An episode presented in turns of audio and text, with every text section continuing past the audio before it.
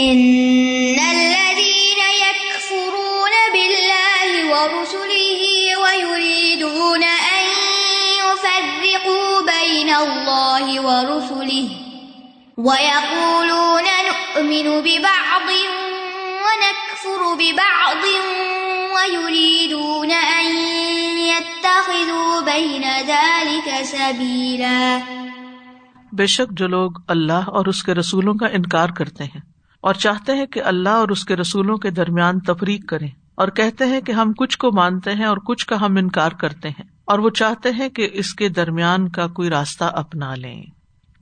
ان الدین یک فرون بلّہ و رسولی اللہ اور اس کے رسول کے ساتھ کچھ لوگ یقیناً کفر کرتے ہیں۔ اس کا کیا مطلب ہے؟ کہ وہ ان چیزوں کا انکار کر دیتے ہیں جن کو ماننا لازم ہے۔ خواہ اللہ کی ہستی کا انکار ہو۔ یا اس کی ربوبیت کا انکار ہو، یا اس کے اسماء و صفات کا انکار ہو۔ اور اسی طرح رسولوں کا انکار کیا کہ ان کو رسول ہی نہ ماننا، یا پھر یہ ہے کہ ان کو، ان کا وہ مقام نہ دینا۔ وہ یورید نہ بین اللہ و رسول ہی اور وہ چاہتے ہیں کہ اللہ اور اس کے رسولوں کے درمیان تفریق کریں۔ وہ کیسے؟ کہ اللہ کو تو مانیں گے ہم، رسولوں کو نہیں مانتے۔ بعض کو مانتے ہیں، بعض کو نہیں مانتے۔ وہ یقول نو ببادن و نقفر و ببادن یہ اس کی وضاحت ہو جاتی وہ کہتے ہیں، ہم بعض کو مانتے اور بعض کو نہیں مانتے۔ مثلاً نسارا کہتے ہیں کہ ہم عیسی علیہ السلام کو مانتے ہیں، لیکن محمد صلی اللہ علیہ وسلم کو نہیں مانتے۔ یہود کیا کہتے ہیں کہ ہم علیہ السلام تک تو مانتے ہیں، لیکن اس کے بعد عیسی علیہ السلام اور محمد صلی اللہ علیہ وسلم کو نہیں مانتے۔ تو یہ تفریح کرنا یعنی انہوں نے اللہ اور اس کے رسولوں کے درمیان فرق کر دیا کہ اللہ پر ایمان لاتے ہیں اور کچھ رسولوں کو بھی مانتے ہیں، لیکن کچھ رسولوں کا انکار کرتے ہیں۔ ایمان جب مکمل ہوتا ہے، جب ہر نبی پر ایمان لایا جائے، جس کو اللہ نے دنیا میں بھیجا۔ سورت البقرا میں آتا ہے قولو آ منا بلّہ و ما ان ضلع علینا و ما ان ضلع الا ابراہیم و اسماعیل و اسحاق و یعقوب و اسباقی اوتی موسا و عیسا وما اوتی نبی امر رب لان فرق بین احد منہم و نحن له مسلم اہل کتاب، تم یوں کہو کہ ہم اللہ پر ایمان لائے اور اس پر جو ہم پر اتارا گیا اور اس پر جو ابراہیم، اسماعیل، اسحاق، یعقوب اور ان کی اولاد پر اتارا گیا علیہ السلام اور اس پر بھی جو موسا اور عیسیٰ اور دوسرے امبیا کو ان کے رب کی طرف سے دیا گیا علیہ السلام، ہم ان امبیا میں سے کسی پہ تفریق نہیں کرتے، ہم تو اسی کے فرما بردار ہیں۔ تو اس کی اجازت نہیں ہے کہ انسان پک اینڈ چوز کرے، اپنی چوائس سے کسی کو مانے اور کسی کو نہ مانے۔ جس کسی کو اللہ نے دنیا میں رسول کے طور پہ بھیجا ہے، ان کو ماننا ایمان کا تقاضا ہے۔ وہ یوریدون خزو بینا دالی کا سبیلا وہ چاہتے ہیں کہ اس کے بیچ کی کوئی راہ نکال لیں۔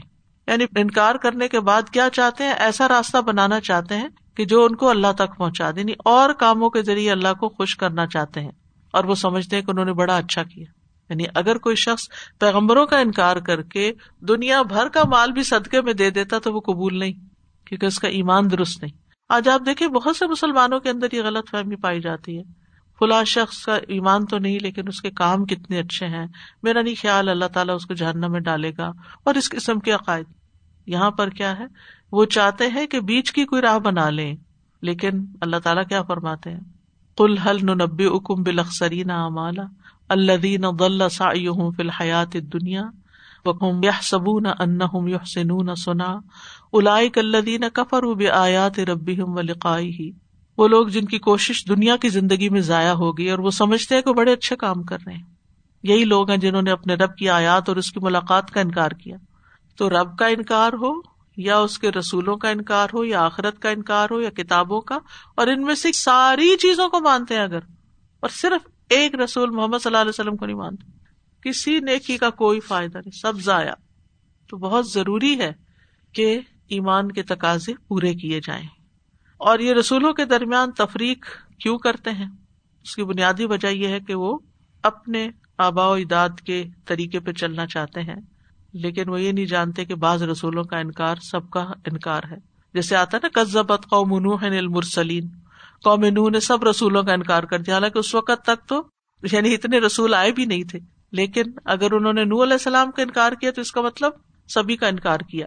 تو یہاں اس بات کی مذمت کی گئی ہے۔ اور امبیا کا انکار کرنے سے انسان اللہ کے عذاب سے نہیں بچ سکتا۔ کیونکہ اگلی آیت میں فرمایا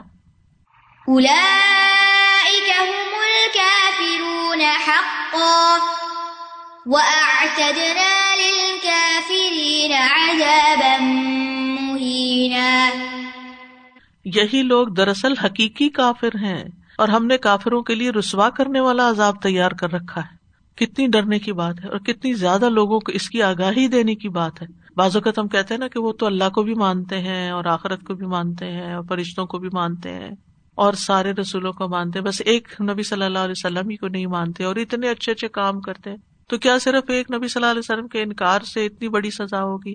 وہ بھی تو مسلمان ہو سکتا ہے کہ اللہ تعالیٰ ان کو معاف کر دے۔ وہ نہیں قرآن مجید میں آتا کہ ان الزین امن و لذین ہادو و نسارا وسابین من امن بلّہ ولیوم الآخر کہ جو اللہ اور آخرت پر ایمان لائے یعنی چاہے کوئی بھی ہو کسی مذہب سے تعلق رکھنے والا، تو وہ عامل صالحن ولاحم اجرحم اندر اب ولا خوف علیہم ولاحم یا زنون لیکن صرف کسی ایک آیت کو لے کے مانا نہیں نکالا جا سکتا، اس آیت کو بھی پڑھنے کی ضرورت ہے کہ جو رسولوں کے درمیان فرق کر دیتے ہیں، کسی کو رسول مانتے اور کسی کو نہیں مانتے، تو لائے کا حمل کافرون حقا۔ وہ آتدنا کافری نہ عذاب مہینہ اور یہ چیز رسوا کرنے والے عذاب کی طرف لے جانے والی۔ اب یہ کیوں کہا گیا عذاب و مہینہ؟ کیونکہ انہوں نے امبیا کی احانت کی ہے۔ یعنی کسی کا مقام تسلیم نہ کر۔ یعنی جس طرح انہوں نے رسولوں کا انکار کر کے ان کی تزلیل کی ہے، اسی طرح ان کو بدلا بھی ایسا ہی ملے گا۔ اور اس لیے بھی کہ انہوں نے دین کو اور دین کی باتوں کو کوئی اہمیت ہی نہیں دی۔ ان باتوں کو جو رسول ان کے پاس لے کر آئے، تو بدلا جو ہے وہ عمل کی جنس کے مطابق ہوتا ہے۔ جیسا عمل ہوتا ہے، ویسا ہی بدلا ہوتا ہے۔ والذين آمنوا بالله ورسله ولم يفرقوا بين أحد منهم أولئك سوف يؤتيهم أجورهم وكان الله غفورا رحيما اور جو لوگ اللہ اور اس کے رسولوں پر ایمان لائے اور ان میں سے کسی ایک کے درمیان بھی تفریق نہیں کی یہی لوگ ہیں جنہیں وہ ان کے اجر ضرور عطا کرے گا اور اللہ بہت بخشنے والا، نہایت رحم کرنے والا ہے۔ قرآن مجید کا انداز یہی ہے۔ ایک طرف انضار ہے، دوسری طرف تبشیر ہے۔ ایک طرف ڈراوا ہے، دوسری طرف خوشخبری ہے۔ اسی لیے قرآن مجید کو مسانی بھی کہا جاتا ہے۔ دوری دوری بات ہوتی ہے۔ یعنی جب ایک بات کی جاتی ہے تو اس کے اپوزٹ بھی بات کی جاتی ہے۔ یعنی جب ایک چیز قرآن بیان کرتا ہے تو اس کے برعکس کو بھی بیان کر دیتا ہے۔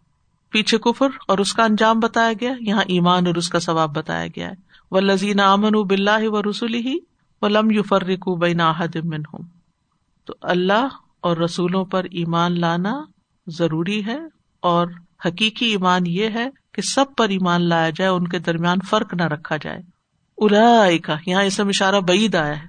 یہی وہ لوگ ہیں ان کی قدر و منزلت بیان کرنے کے لیے۔ سعفا سعفا اور سین میں فرق ہوتا ہے۔ اور یہ دونوں فیل مظاہرے پر آتے ہیں۔ کبھی صوفہ آتا ہے، کبھی سین آتا ہے۔ سین قریب کی چیز بتانے کے لیے ہوتا ہے اور صوفہ کسی بات کو یقینی بنانے کے لیے، ٹھیک ہے؟ سین سے بھی یقینی بات ہوتی ہے، ضرور کا ترجمہ کیا جاتا ہے بعض اوقات، یا ان قریب کا۔ لیکن صوفہ کا مطلب ہے کہ بالکل پکی بات ہے۔ یہ ضرور دے گا یو ہم ان کو دے گا۔ یعنی اسی لیے اگر آپ دیکھیں نا، تو ترجمہ جو کیا گیا نا اس میں، صوفہ کا ترجمہ ضرور اجر عطا کرے گا۔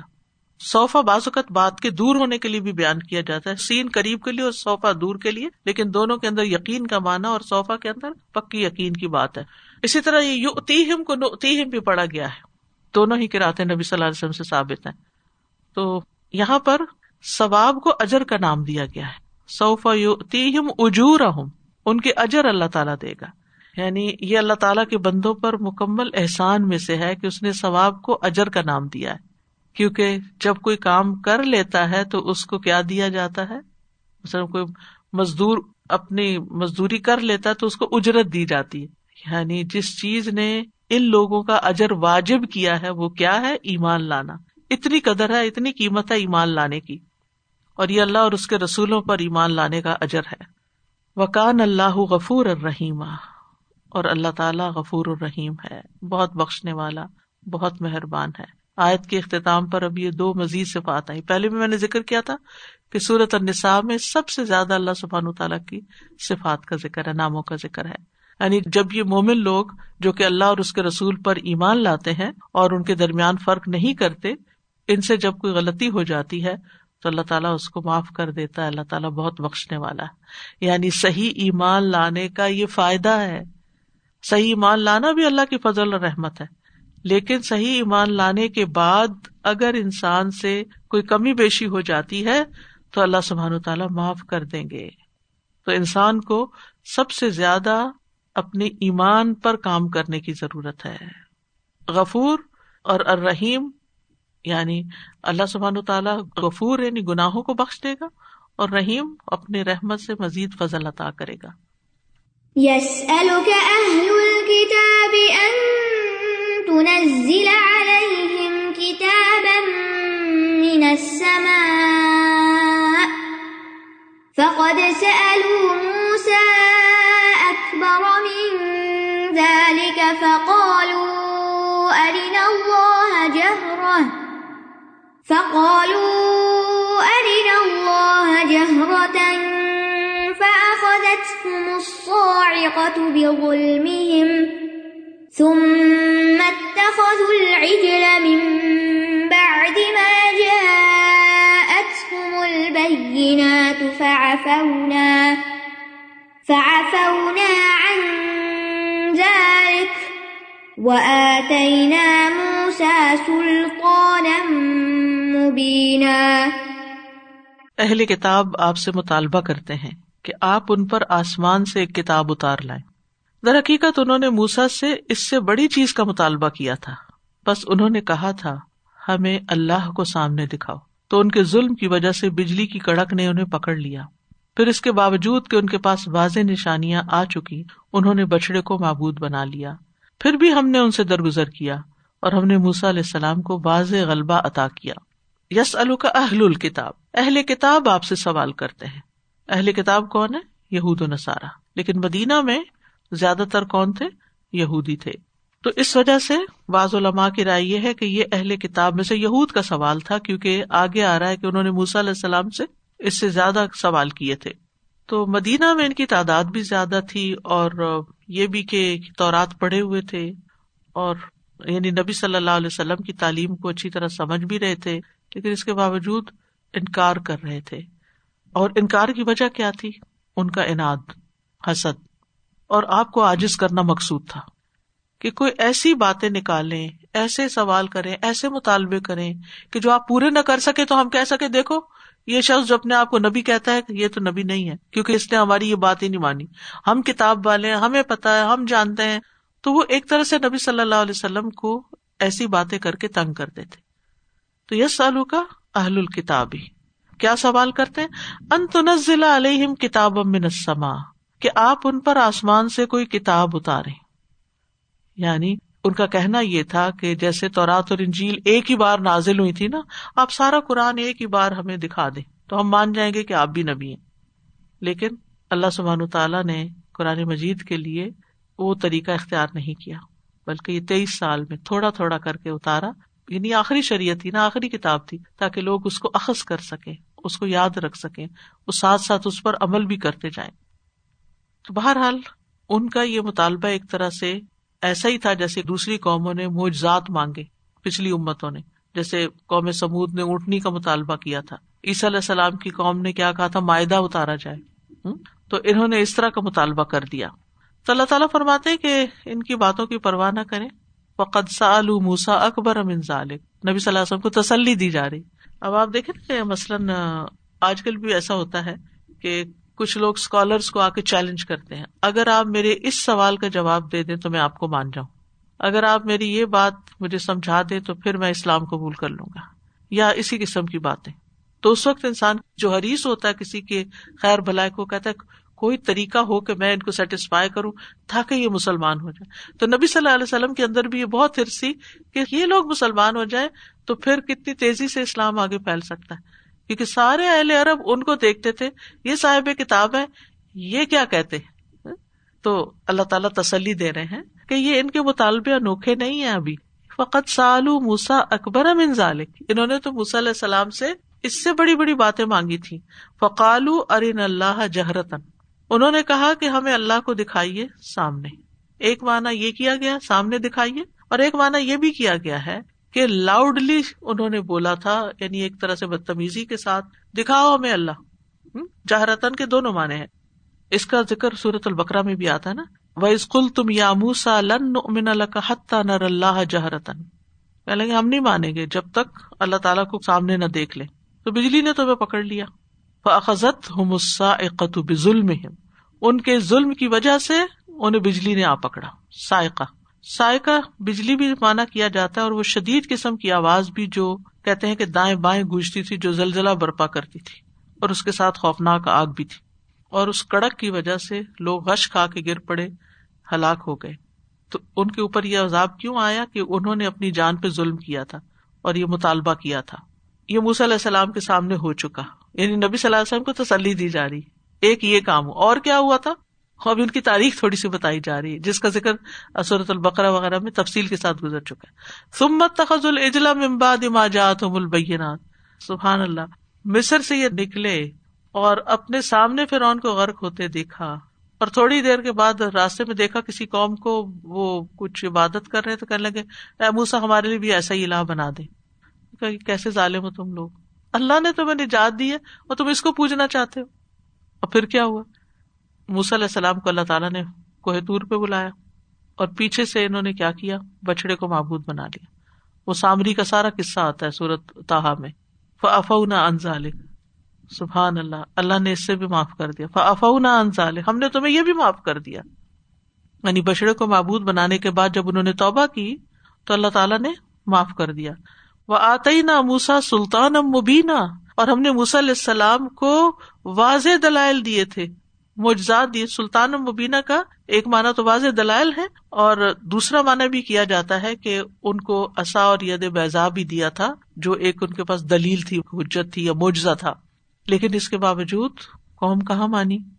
آپ صلی اللہ علیہ وسلم نے ایک موقع پر فرمایا تھا نا، اللہ تعالیٰ رحم کرے علیہ السلام پر، ان کو اس سے بھی زیادہ ستایا گیا تھا۔ تو یہاں پر عیسائی سے یہ بھی پتا چلتا ہے کہ گناہ جتنا سنگین ہوتا ہے، سزا بھی اتنی تیزی سے پھر آتی ہے۔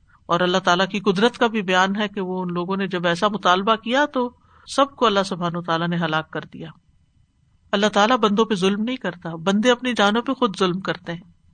اور اس سے بنی اسرائیل کی حماقتوں کا بھی پتا چلتا ہے کہ کس طرح انہوں نے اپنے نبیوں کے ساتھ معاملہ کیا۔ علم کے باوجود ممبا دما جات البینات، ان کے پاس کھلی نشانیاں بھی تھی علم بھی تھا، پھر بھی انہوں نے اس قسم کے کام کیے۔ تو امبیا جو دلائل لاتے ہیں، جو نشانیاں لاتے ہیں، وہ بالکل واضح ہوتی ہیں اور لوگوں کی ہدایت کے لیے کافی ہوتی ہیں۔ لیکن پھر بھی لوگ نہیں مانتے۔ ظلم کرتے اپنے آپ پر، لیکن اللہ تعالیٰ پھر بھی معاف کر دیتا ہے۔ اور یہاں پر افا نا کا لفظ آیا ہے۔ نہ جو ہم ہے ہم سے مراد اللہ سبحان تعالیٰ ہی ہے وی جو ہے، رائلٹی کی ہے۔ اور اللہ سبحان تعالیٰ قرآن مجید میں کئی مقامات پر اپنے لیے ہم کا لفظ استعمال کرتے ہیں۔ انا نہن نحی الموتا انا نہن نزل نہ ورفعنا فوقهم الطور بميثاقهم وقلنا لهم ادخلوا الباب سجدا۔ وقلنا لهم لا تعدوا في السبت وأخذنا منهم ميثاقا غليظا۔ اور ہم نے ان سے پختہ عہد لینے کے لیے کوہ تور کو ان پہ اٹھایا اور ہم نے ان سے کہا کہ دروازے میں آجزی سے جھکتے ہوئے داخل ہو جاؤ اور ہم نے ان سے کہا کہ تم ہفتے کے دن میں زیادتی نہ کرو اور ہم نے ان سے پختہ عہد لیا۔ اب ایک ان کا مطالبہ تھا، اس کے جواب میں نبی صلی اللہ علیہ وسلم کو ساری تاریخ بتا دی گئی۔ وہ یاد دہانی کرا دی گئی، جس کی تفصیلات گزر چکی و رفا نہ فوق ہم نے ان پہ کوہ تور اٹھایا۔ اس کی وجہ کیا تھی؟ بمی ساقم یعنی جب انہوں نے تورات پر عمل کرنے سے انکار کر دیا، تو وہ تورات جس پر عمل کرنے کا ان سے بہت پختہ عہد لیا گیا تھا، تو پھر اللہ تعالیٰ نے ان کے سر پہ پہاڑ کھڑا کر دیا۔ اور وہ پہاڑ جو تھا، کوہتور زمین سے اکھاڑ کے ان کے سروں پہ معلق کیا گیا تھا، ان کے سامنے۔ جو بھی زمین کا جو گریویٹیشنل پل ہے، وہ سارا ختم ہو گیا اللہ کی قدرت کے سامنے۔ وہ پہاڑ نکلا اور ان کے سروں پہ بادل کی طرح معلق ہو گیا۔ سورت البکرا میں اس کا ذکر آتا ہے وہ زخذ نا میسا کم و رفا نا فوق کم اتور خدو ماں آتے نا کم بقوت وز کرو معافی لا اللہ کم تتقون۔ تو انہیں مضبوطی سے دین پہ جمانا تھا، اس لیے ان پہ پہاڑ اٹھایا گیا۔ دو دفعہ ذکر آتا ہے سورت البکرا میں اس واقعے کا۔ وقل الحم ادخل الباب سجتا۔ اور ہم نے ان سے کہا تھا کہ دروازے میں سجدہ کرتے ہوئے جھکتے ہوئے داخل ہو یعنی گناہوں کا اقرار کرتے ہوئے معافی مانگتے ہوئے داخل ہو۔ یہ کب کا واقع ہے؟ اس کی بھی تفصیل آپ پیچھے پڑ چکے ہیں کہ جب ان کو کہا گیا تھا کہ بیت المقدس میں داخل ہو جاؤ، اللہ کا شکر ادا کرتے ہوئے اور حتت ان کہتے ہوئے کہ اللہ تعالیٰ ہمیں معاف کر دے، تو انہوں نے کیا کیا؟ جھکنے کی بجائے پیٹ کے بل گسٹ گسٹ کے داخل ہوئے، اکڑ اکڑ کے۔ اور حتت ان کی بجائے کہا ہنت ان فشارا یعنی بالی میں گندم چاہیے۔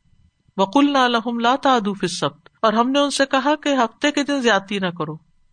یہ بھی واقعہ تفصیل پیچھے سورت البکرا میں بھی اور آگے آ رہا ہے سورت اللہ راف میں۔ تو اہل کتاب سے یہ عہد لیا گیا تھا کہ ہفتے کے دن کوئی کام نہیں کریں گے اور ایک خاص بستی کو جو سمندر کے کنارے تھی، ان سے یہ وعدہ لیا گیا تھا کہ مچھلیاں نہیں پکڑیں گے ہفتے کے دن۔ تو انہوں نے وہ عہد بھی توڑ دیا۔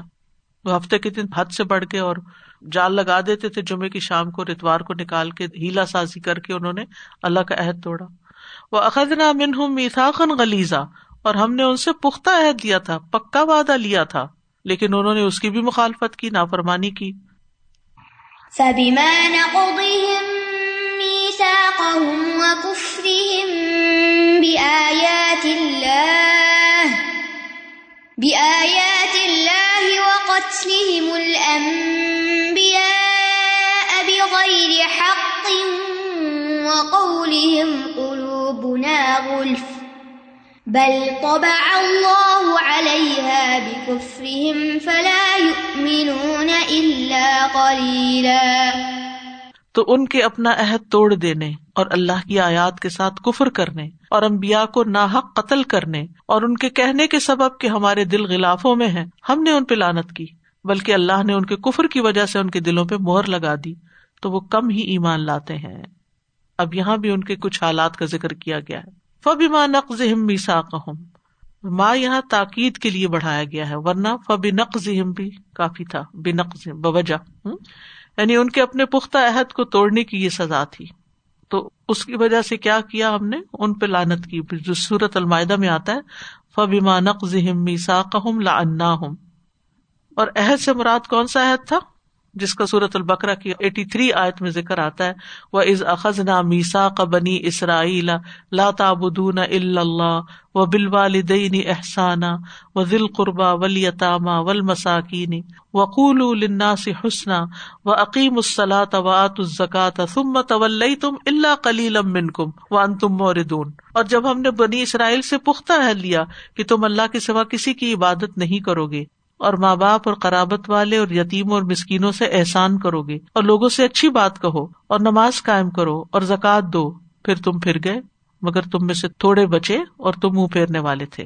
اسی طرح آئی تھرٹی فور میں بھی ایک عہد کا ذکر ہے۔ وہ زخذ نہ میسا کا کم لا تصفیق نہ دماغ کم و لا تخرجون انفسا کم مندیار کم سما کرر تم ون تم تشدون تو ان میساکوں کا ذکر پیچھے گزر چکا ہے۔ دوسرا ان کا جرم کیا تھا؟ کفر بھی آیات اللہ اور اللہ کی آیات یا نشانیوں سے ان کا انکار یعنی دلائل بھی اور معجزات بھی جو امبیا علیہ السلام کے ہاتھوں ہوئے۔ وہ قتل المبیا بغیر حق، اور نا حق امبیا کو قتل کرنا ان کا۔ یعنی ان کی جرت اتنی بڑھ گئی تھی اور جرائم اتنے بڑھ گئے تھے کہ اللہ کے بھیجے ہوئے نبیوں کو قتل کر دیا۔ اور اس کے بارے میں ایک روایت میں آتا ہے کہ ایک دن میں تین سو نبیوں کو انہوں نے قتل کر دیا اور پھر شام کے وقت اپنے خرید و فروخت کے کاروبار ایسے کرنے لگے کہ جیسے کچھ ہوا ہی نہ ہو۔ یعنی اتنے دل سخت ہو چکے تھے ان کے۔ اور حدیث میں آتا ہے کہ قیامت کے دن سب سے زیادہ سخت عذاب اس شخص کو ہوگا جسے کسی نبی نے قتل کیا یا اس نے نبی کو قتل کیا یعنی شہید کیا، یا گمراہی کا پیشوا ہو یا لاشوں کا مسئلہ کرنے والا ہو۔ وہ جو ادرکل اسفل کی بات ہوئی تھی نا شدید عذاب کی. وقول قلوب نا غلف. اور وہ کہتے ہیں کہ ہمارے دل غلافوں میں ہے بلکہ اللہ نے بلطبا اللہ علیہ بھی کفر غلف جو ہے اغلف کی جمع ہے. اغلف وہ چیز ہوتی ہے جس پر غلاف چڑھا ہوتا ہے، اور اس تک حق نہیں پہنچ پاتا یہ دل بند ہے. یعنی ہمارے دل غلافوں میں ہے اور پیغمبروں کی بات ہمیں نہیں سمجھ آتی. اور ایک مانا یہ بھی ہے کہ ہمارے دل علم سے بھرے ہوئے ہیں. ہمیں آلریڈی بہت کچھ پتا ہے. مزید کی ضرورت نہیں جگہ نہیں اندر ڈالنے یعنی آج بھی آپ دیکھیں مسلمانوں میں سے بھی کئی لوگوں کو اگر کچھ کہا جائے کہ مزید علم حاصل کرو دین کا تو کہتے ہیں اور کیا سیکھیں گے؟ وٹ ایلس ہمیں یہ بھی پتا نماز پڑھو، روزہ رکھو، یہ وہ۔ اور بس اتنا ہی کافی ہے ہمیں۔ اس قسم کا ایٹیٹیوڈ ہوتا ہے۔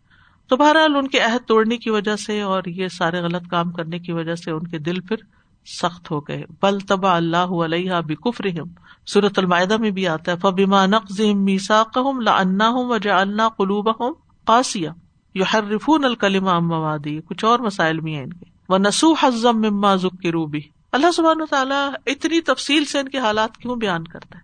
تاکہ ہمیں سمجھ آئے کہ ہم نے ان کی پیروی نہیں کرنی، ان جیسے کام نہیں کرنے، ان جیسے طریقے اختیار نہیں کرنے۔ فرمایا فلاح یو منون اللہ کلیلہ تو وہ بہت تھوڑا ایمان لائیں گے، یہ نہیں مانیں گے۔ ایک مانا تو یہ کیا جاتا ہے کہ ایمان ہی نہیں لائیں گے مگر بہت تھوڑا۔ یعنی صرف موسی علیہ السلام اور تورات وغیرہ پر ایمان لائیں گے، ایمان کے باقی تقاضے پورے نہیں کریں گے۔ اور دوسرا مانا یہ کہ ان میں سے کم لوگ ایمان لائیں گے۔ اور یہی ہوا، عبداللہ بن سلام اور چند اور لوگ ایمان لائے تھے۔ یہود میں سے اکثریت جو تھی وہ نبی صلی اللہ علیہ وسلم پر ایمان نہیں لائی تھی۔